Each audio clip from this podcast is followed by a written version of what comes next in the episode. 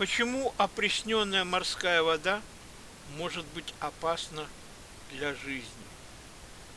Некоторые государства лишены достаточного количества чистой питьевой воды, но при этом располагают безграничными запасами соленой воды из моря или из минерализированных озер. И это многими воспринимается как выход, ведь технология опреснения воды давно изобретена и широко используется на многочисленных заводах по всему миру. На самом деле решить проблему качественной питьевой воды не так легко. Вода, получаемая путем опреснения, не всегда может быть использована для питья. По этой причине страны Персидского залива продолжают бурить скважины, выкачивая драгоценную жидкость из подземных горизонтов или вынуждены закупать питьевую воду в других странах. Так почему же технология опреснения не в состоянии решить водные проблемы человечества? Почему вода из морей и океанов, даже лишенная соли, не всегда может быть использована для питья? Судовская Аравия, Объединенные Арабские Эмираты, Кувейт и другие государства Персидского залива ежегодно тратят колоссальное количество энергии на поддержание работы опреснительных установок. Благо, углеводорода в этих странах предостаточно, поэтому проблемы с электро с энергоресурсами у них нет. Но это обстоятельство не помогло решить основную проблему питьевой воды. По-прежнему недостаточно. Преобразование морской воды в пресную – это очень дорогой процесс не столько из-за технологии, сколько из-за колоссального расхода энергии.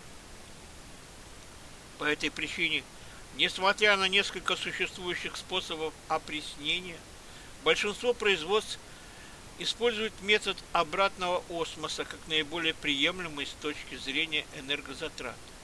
То, что получается в результате такого опреснения, чаще всего идет на бытовые и технические нужды, поставляется на промышленные предприятия и объекты из сферы услуг, но не рекомендуются экспертами к использованию в качестве воды для питья. Дело в том, что такая пресная вода имеет высокую концентрацию тяжелых изотопов дейтерия и кислорода, которые не так-то просто удалить из соленой морской воды. Опреснительная установка в городе Актау, Казахстан, на протяжении почти 30 лет работала там на базе воды Каспийского моря. Именно с этой питьевой воды водой эксперты связывают неблагополучную ситуацию – состоянием здоровья населения города, в том числе и повышенный уровень онкологических патологий. На сегодняшний день станция остановлена, и питьевая вода в этот город подается по каналу из поверхностных источников водоснабжения.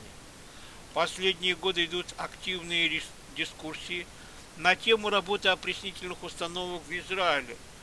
Наша ближневосточная страна с растущим населением также страдает от нехватки качественных питьевых ресурсов и для решения этой проблемы ввела в эксплуатацию опреснительные установки, работающие на ресурсах соленой воды из Средиземного моря.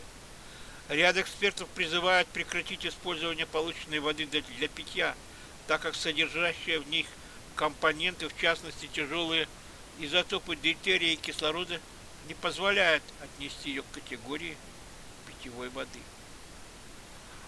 Опресненная питьевая вода широко применяется в странах, где ощущается нехватка традиционных источников водоснабжения. В основном ее используют в смеси с водой из подземных э, источников, как это происходит, например, на Кипре. Но поскольку в настоящее время не существует общемировых стандартов по, подтвержд... по содержанию тяжелых изотопов в питьевой воде, даже Всемирная организация здравоохранения на этот счет не имеет никаких рекомендаций. Этот вопрос остается открытым.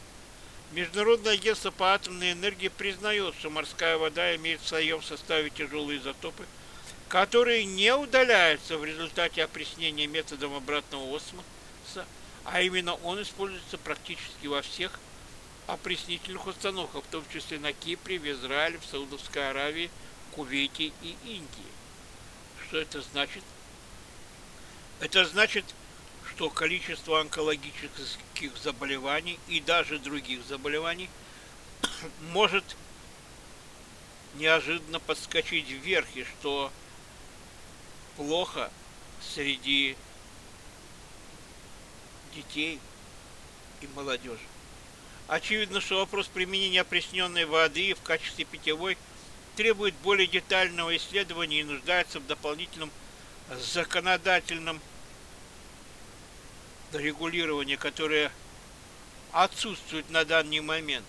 Специалисты подчеркивают, что промедление в этом вопросе может привести к серьезным последствиям в тех регионах, где такая пресная вода уже используется в качестве питьевой. Однако меня изумляет другое. В Израиле существует компания, которая э, на сегодняшний день получает воду из воздуха. И она создала свой филиал в Соединенных Штатах. В принципе, это недорогие установки, которые могут стоять практически в каждом населенном пункте. Израиль небольшая страна сегодня. Однако эти установки уже имеются в Узбекистане, Казахстане, в странах Центральной Азии, а в других местах, даже в Африке, но их меньше всего стоит в Израиле. Я думаю, что этот вопрос должен был быть как-нибудь решен, потому что опресненная вода может идти на сельхозпотребление, при этом еще надо знать, как оставшиеся изотопы дейтерия и кислорода будут влиять на растения и что из этого достанется людям или скотине, которые будут принимать либо те овощи и фрукты, либо что-то еще от этого полива. То есть вопрос требует изучения, и сюда следует бросить самые серьезные научные силы. Ну, а вы думаете, узнайте сначала, какая вода поступает из крана в ваш дом. И узнайте, почему мы отдаем питьевую воду из Кенерета кому-то, Почему мы не можем отдавать опресненную воду по тем же трубам в Иордании, а сами пить воду из нашего озера? Если кто-то считает, что я неправильно ставлю вопрос, попробуйте мне возразить.